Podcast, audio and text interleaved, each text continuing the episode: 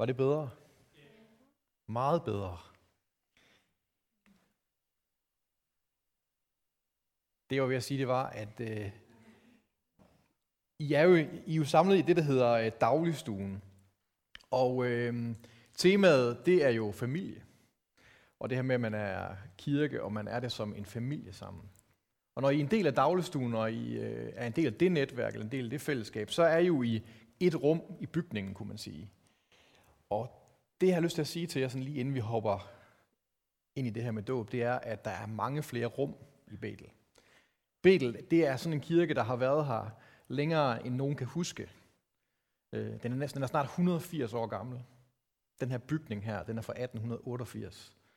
Og øh, det betyder, at der er en lang, lang historie, vi er en del af. Det er ikke kun en, det er ikke kun en familie, som vi lige kan se i øjnene, men det er en familie, der går langt, langt forud for os. Det er en familie af mennesker, der har bragt offer for troen, som vi slet ikke fatter, fordi de var baptister og, og dannede den her kirke, før det var overhovedet lovligt at tro på noget andet, end det kongen troede på. Øh, som blev smidt i fængsel, og som fik tvangsdøbt deres børn og alt muligt. Den historie er vi en del af. Men også her i nutiden, så er det også en familie, der er langt større end måske det, I har set. Hvis I er gæster her, så øh, kan jeg fortælle, at det her det er en af måske en af de menigheder i byen, der har allerflest forskellige øh, nationaliteter.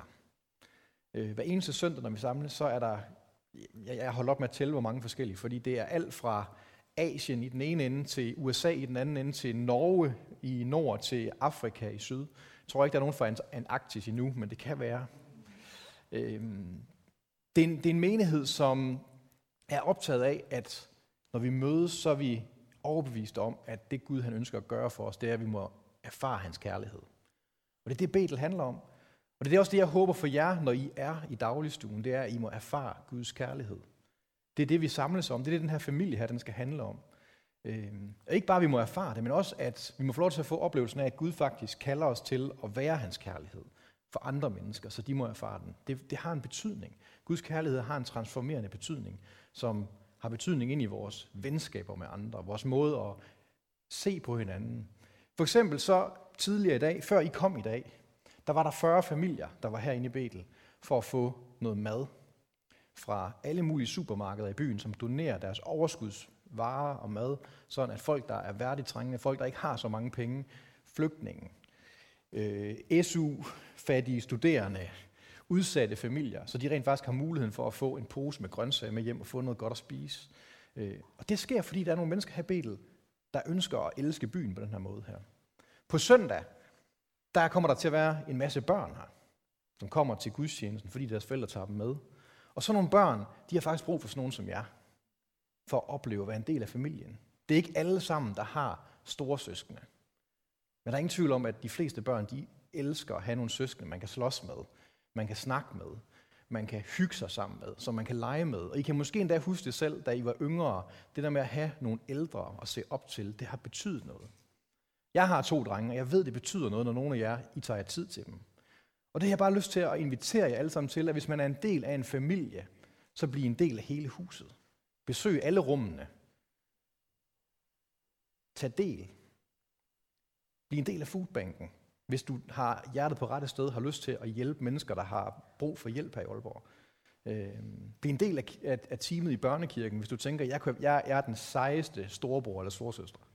Eller det kan være, at du er en lillebror eller en lillesøster og tænker, ej, jeg blev aldrig til en storsøster eller en storbror. Så er det der, du kan begynde. Fordi de børn har brug for det. Fordi de har brug for at far Guds kærlighed. Og det kan du være med til at give til dem. Fordi det er det, familie det handler om.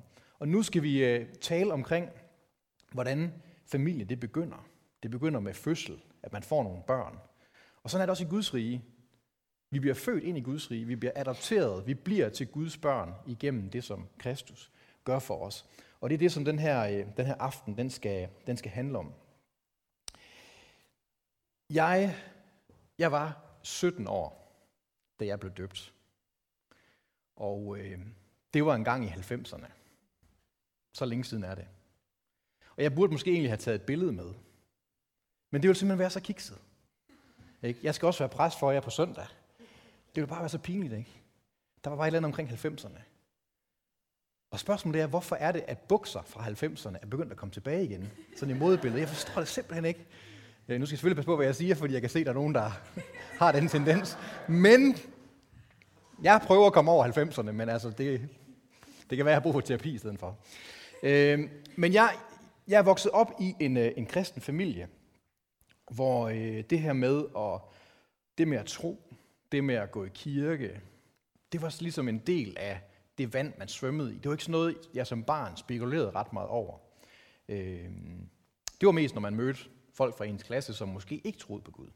Så, så kunne man sådan snakke lidt om det, men det var sådan bare en del af pakken, kunne man sige. Og øh, jeg kan faktisk ikke huske, at jeg på noget tidspunkt sådan har tænkt, jeg tror overhovedet ikke på Gud. Der kan godt være lange perioder af min barndom, hvor Gud ikke var sådan specielt tydelig, eller han ikke spillede en specielt stor rolle. Men jeg kan ikke huske noget tidspunkt, hvor jeg sådan har tænkt, det der med tro, det betyder slet ikke noget. Så derfor var troen bare en del af, det var en del af pakken hjemme i familien Holmegård. Ikke? Og, øh, og det betyder jo, at når man er, når man er, man er barn, og man vokser op, så er, så er ens tro til at begynde med, så er den rigtig meget connected med ens forældre. Og på et tidspunkt, så bliver man teenager, og så begynder man at blive lidt mere selvbevidst. Og man begynder at må vælge sit eget tøj, og man begynder at vælge, hvad man selv vil. Og så begynder det her med tro også at blive sådan et spørgsmål, er det her noget, jeg vil? Det her med tro, det er min families tro, er det min tro, og hvad, hvordan skal min tro ligesom være, osv. Ikke?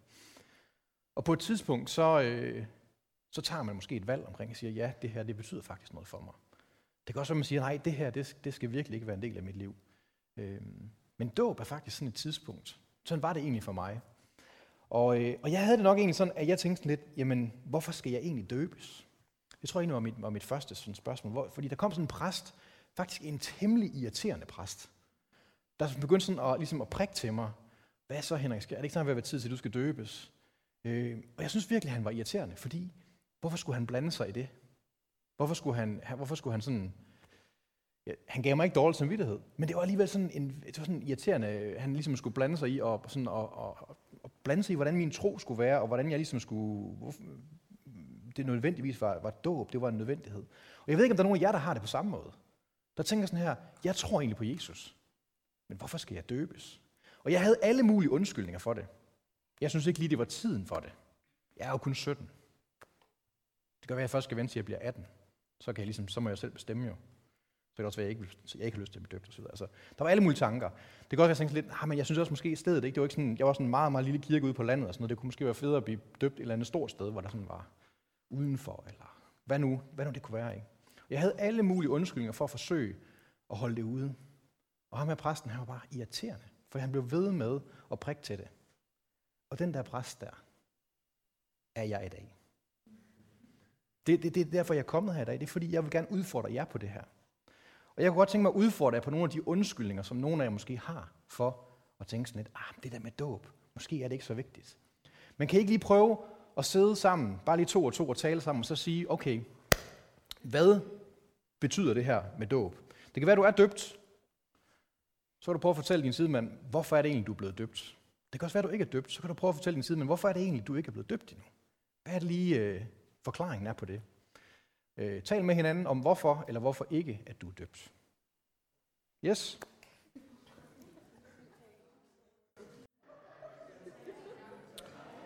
Ja, vi, øh, vi går lige et skridt videre, og I skal nok få lov til at, øh, at tale lidt mere sammen her lige om lidt.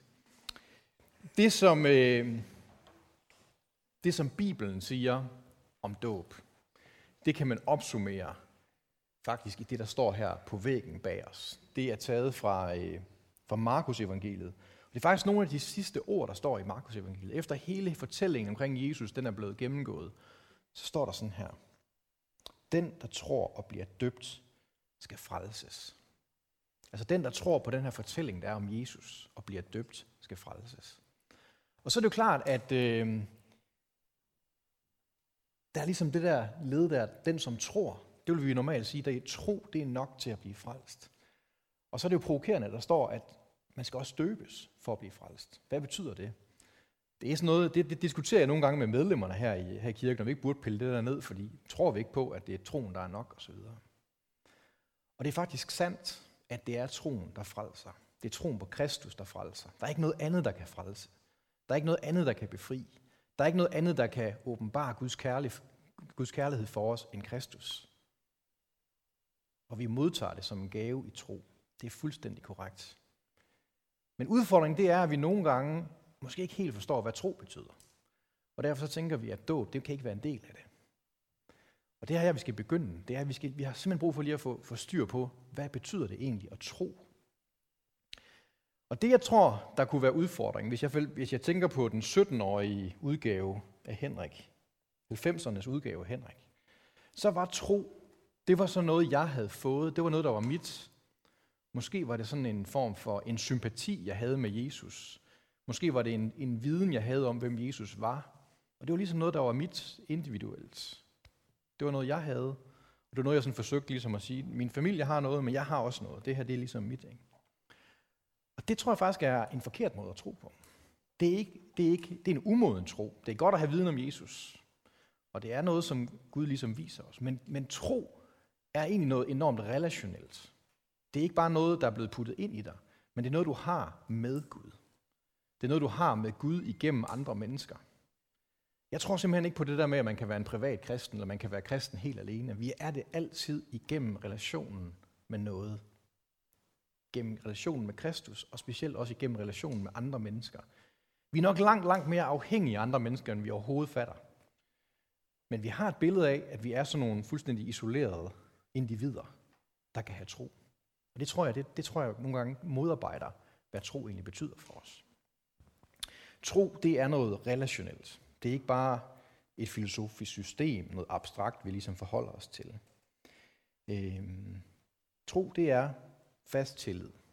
Det er at have tillid til Kristus. Det er en relation, vi har med Kristus. Og tro, det er ikke bare noget, vi har.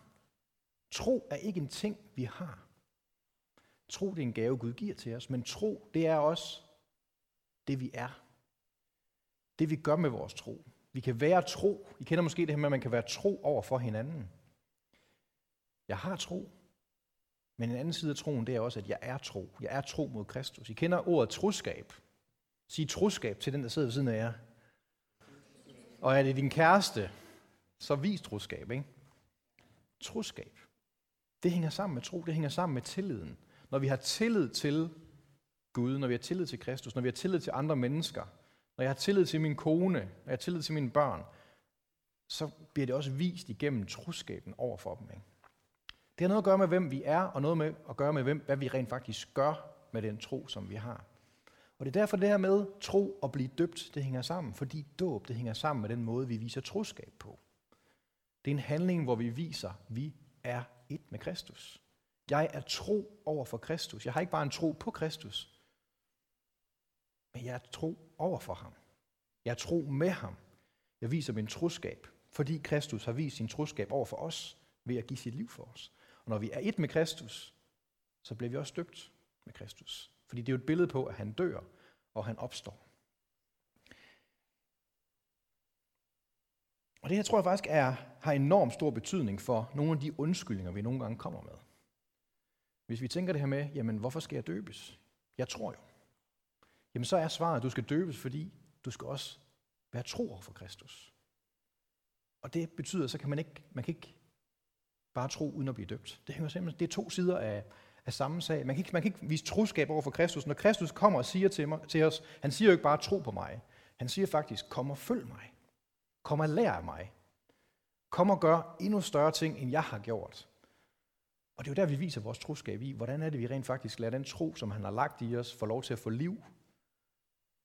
Få plads i den måde, vi lever i fællesskab sammen med andre.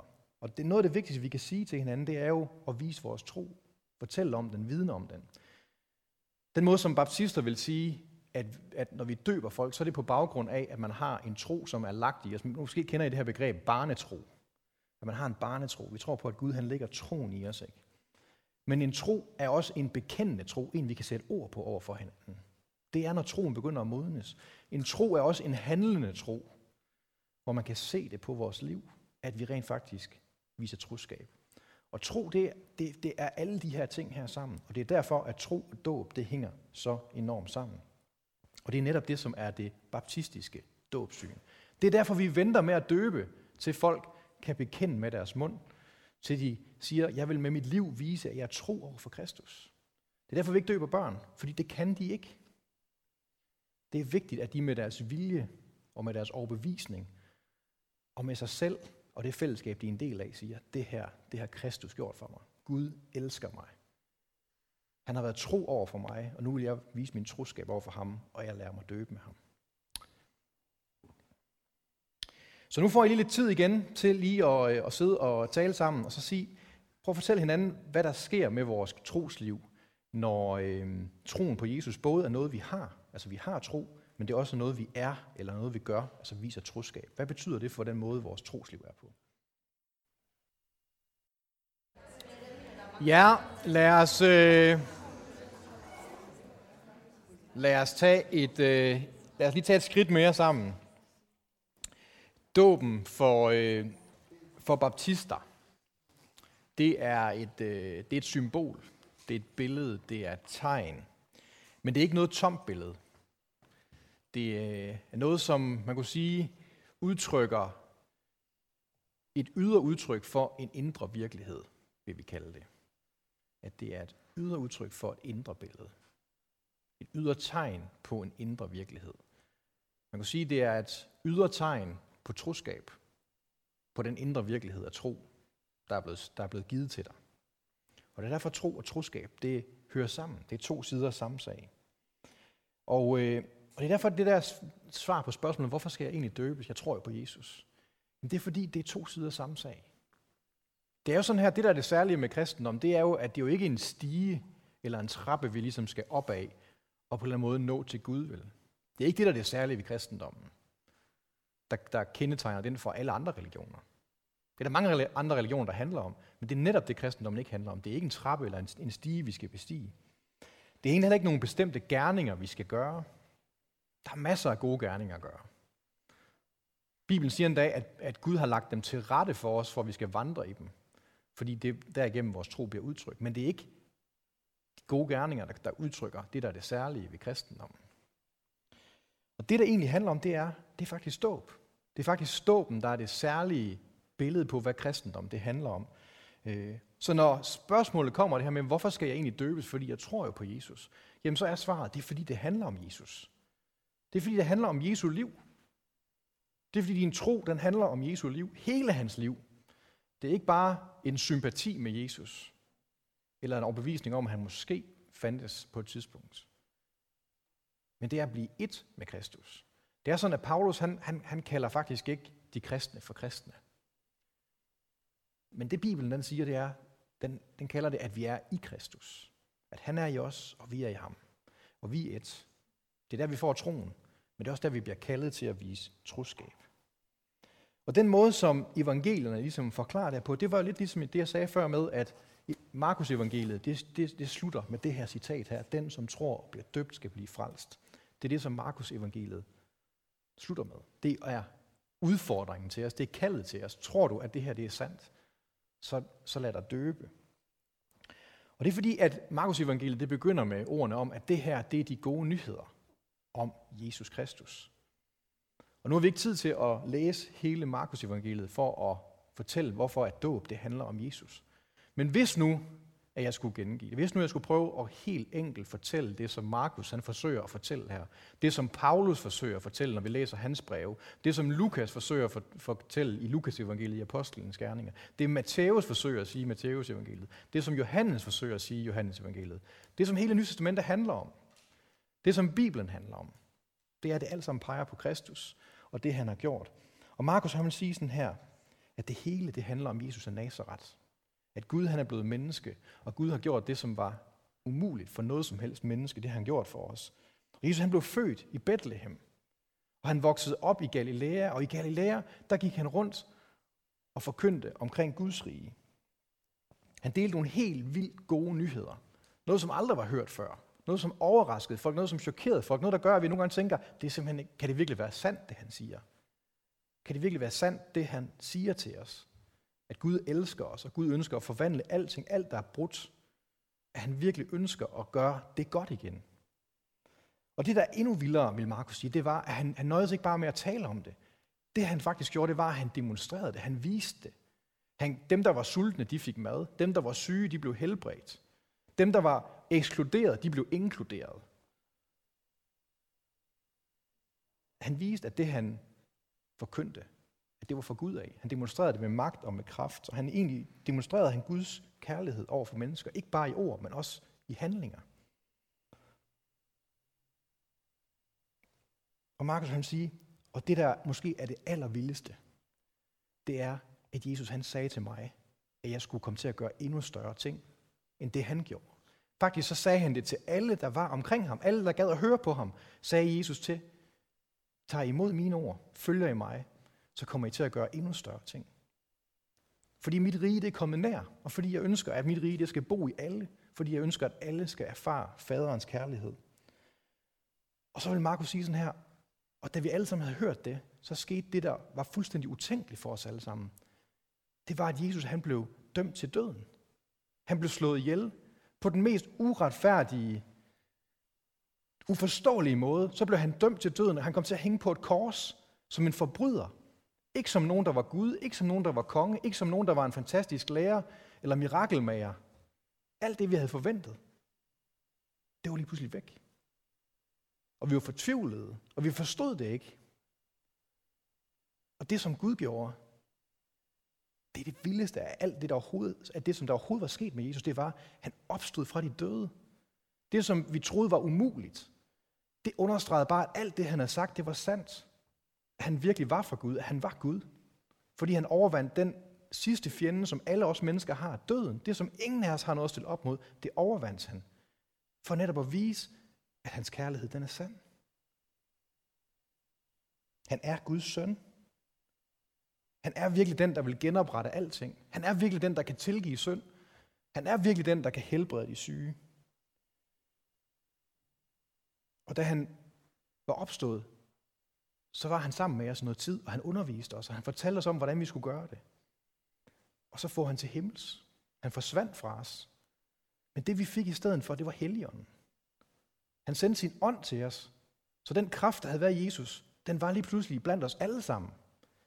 Det var ikke kun noget, der var i Kristus, ikke noget kun, der var hos Gud, men det var i os alle sammen. For, det ikke, for at vi ikke skulle være alene, for at vi netop skulle repræsentere Gud. Og det her mysterium, det er det, jeg har fortalt om. Det er det, jeg har skrevet ned i mit evangelium. Det er det, jeg siger til jer. Det bliver I nødt til at forholde jer til. Er det her sandt? Tror I på mig? Det var det, jeg blev nødt til at forholde mig til, da jeg skulle døbes. Ikke? Var det her sandt? Var det her min families tro? Eller var det egentlig blevet til min tro?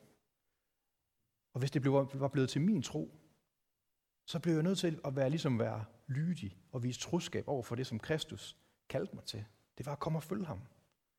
Og blive et med ham. Og dø med ham. Og opstå med ham. Og jeg tror, det er det, som en hver af os her i aften, vi har som et spørgsmål lige foran os. At hvis du tror på Jesus, og du endnu ikke er døbt, hvis du siger, jeg tror på Jesus, jeg tror på ham.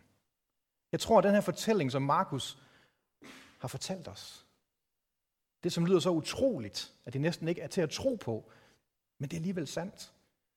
At Jesus han er Gud, og han er død, og han er opstået. Og han er far til himmels. Og vi venter, at han kommer tilbage og genopretter alt det, han har begyndt. Hvis det er sandt, så kalder han mig til at blive en del af det. Så kalder han mig til at træde ind i det, til at tage imod det, til at, at tro på det, og vise troskab over for det. Og så betyder det egentlig, at han kalder mig til at gå all in på det, ligesom han gjorde. Og turde stole på, at jeg skal dø med ham, og jeg skal opstå med ham. Jeg skal lade mig døbe som et billede på den indre virkelighed. At det får et ydre udtryk, som er troskab. Og hvorfor skal du døbes? Der er lige udkommet en ny bog i øh, Baptistkirken, der handler om dåb, og hvis nogen af jer ikke har læst den endnu og ikke har købt den, så skynd jeg at gøre det, fordi det er noget af det bedste, der er udgivet på dansk i nyere tid omkring dåb. Og der, der skriver forfatteren sådan her helt enkelt, dåben er en forkyndelse af Kristus og den kristnes virkelighed. Hvad der er sandt for Kristus, er sandt for den kristne. Fordi han er død, er vi døde. Fordi han er opstået, skal vi opstå. Døden er altså en markering af alt, hvad Kristus har opnået, også er blevet de troende og døbte til del. Og ved I hvad? Det her det er faktisk det samme som, det handler om det samme som når vi fejrer nadver om søndagen. Hvor mange af jer har prøvet at fejre nadver? Yes. Det vi siger til hinanden her, det er, at vi bekender vores tro. Vi siger, vi tror på Jesus Kristus, han er død og opstået for os. Og det er derfor, så giver det ikke mening, at man siger, jamen jeg tror, så jeg fejrer nadver. Det har jeg som praksis. Den handling gør jeg. Men jeg vil ikke døbes. Det giver simpelthen ikke mening. Fordi nadveren er jo også et ydre tegn på den her tro, vi har. Så hvis du fejrer nadver, så lad dig døbe. Det er det samme. Det er en ydre, det er en bekendelse, det er et ydre tegn på den tro, som vi har som kristne. Og hvis nu der havde været vand i bassinet heroppe, så vil jeg have udfordret dem af jer, der endnu ikke er døbt til at blive det i aften. Fordi det skal bare, I skal bare døbes. Stop med undskyldningerne. Stop med at udsætte det. Stop med at tro, der er et bedre sted at blive døbt. Stop med at være ligesom jeg var i 90'erne. Ikke? I må godt beholde kopperbukserne. Men stop med undskyldningerne. Stop med undskyldningerne. I har tro, derfor så skal I have troskab. I har tro, og derfor så skal I lade døbe. Og heldigvis så er det sådan, at på søndag, der har vi dåb. Monika, hun skal døbes. Yes! Og det betyder, at dem af jer, som ikke er døbt, jeg synes seriøst, I skal overveje det. Vi kan sagtens nå det på søndag. I kan sagtens nå at sige det til os. Hvis ikke du er vant til at komme i Betel, du er her som gæst, så kan det være, at du skal døbes i din egen menighed. Det kan være en god ting. Men er du for Betel af, er du ikke døbt endnu? Du tror, men du er ikke døbt. Så overvej det seriøst. Vi, så kan vi gøre det på søndag. Det bliver en fest. Det bliver super. Så det er den udfordring, jeg har til jer. Tror du? Så overvej, hvordan du skal vise den der troskab.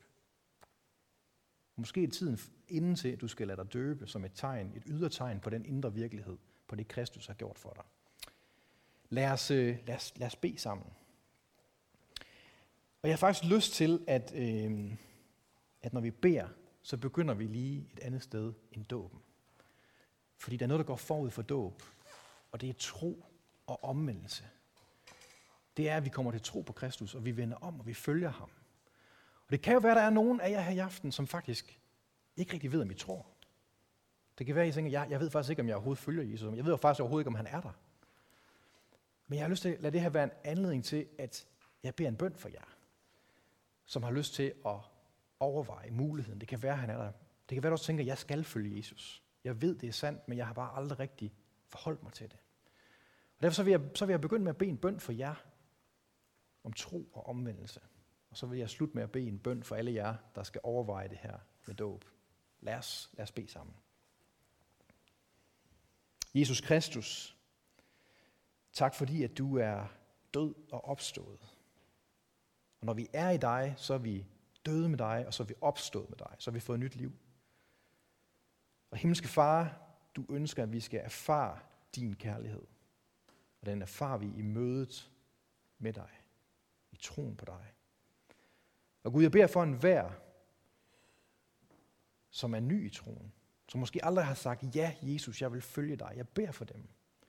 Jeg beder om, at de må have frimodighed til at, at bede den bøn i deres indre. Ja Jesus, jeg vil følge dig. Jeg tror på dig. Jeg tilhører dig. Og Gud, jeg beder om, at de må få lov til at opleve din kærlighed vokse i deres indre. Jeg beder om, at de må over til at opleve, at troen den vokser i deres indre. Gud, jeg beder om, at du må hjælpe dem til at vende om fra deres egen vej, fra deres eget liv, til at følge dig, til at vise troskab over for dig. Gud, tak fordi du er nær ved en hver, som længes efter dig. En hver, som ikke kender dig. Gud, tak fordi du åbenbarer dig for dem. Du viser dig for dem. Og Gud, så beder vi for alle dem, som tror, men som måske har ventet med at blive døbt, som har været i tvivl om de skulle døbes, som har haft massevis af undskyldninger om, at tid og sted og alt muligt andet ikke lige var nu. Men Gud kald på dem. Må det, de har hørt i aften, må det, som evangeliet handler om, den som du er, Jesus, må det stå helt klart for dem. At du kalder os til at komme og følge dig og tro. Og vi må lære troskab i den efterfølgelse af dig. Og dåben, det er et billede på troskab. Det er et billede på, at vi er i dig, Jesus. Gud, tak fordi de må få frimodighed til offentligt at bekende deres tro og vise deres tro for menigheden, for vennerne, for familien, for dig, Jesus. Amen.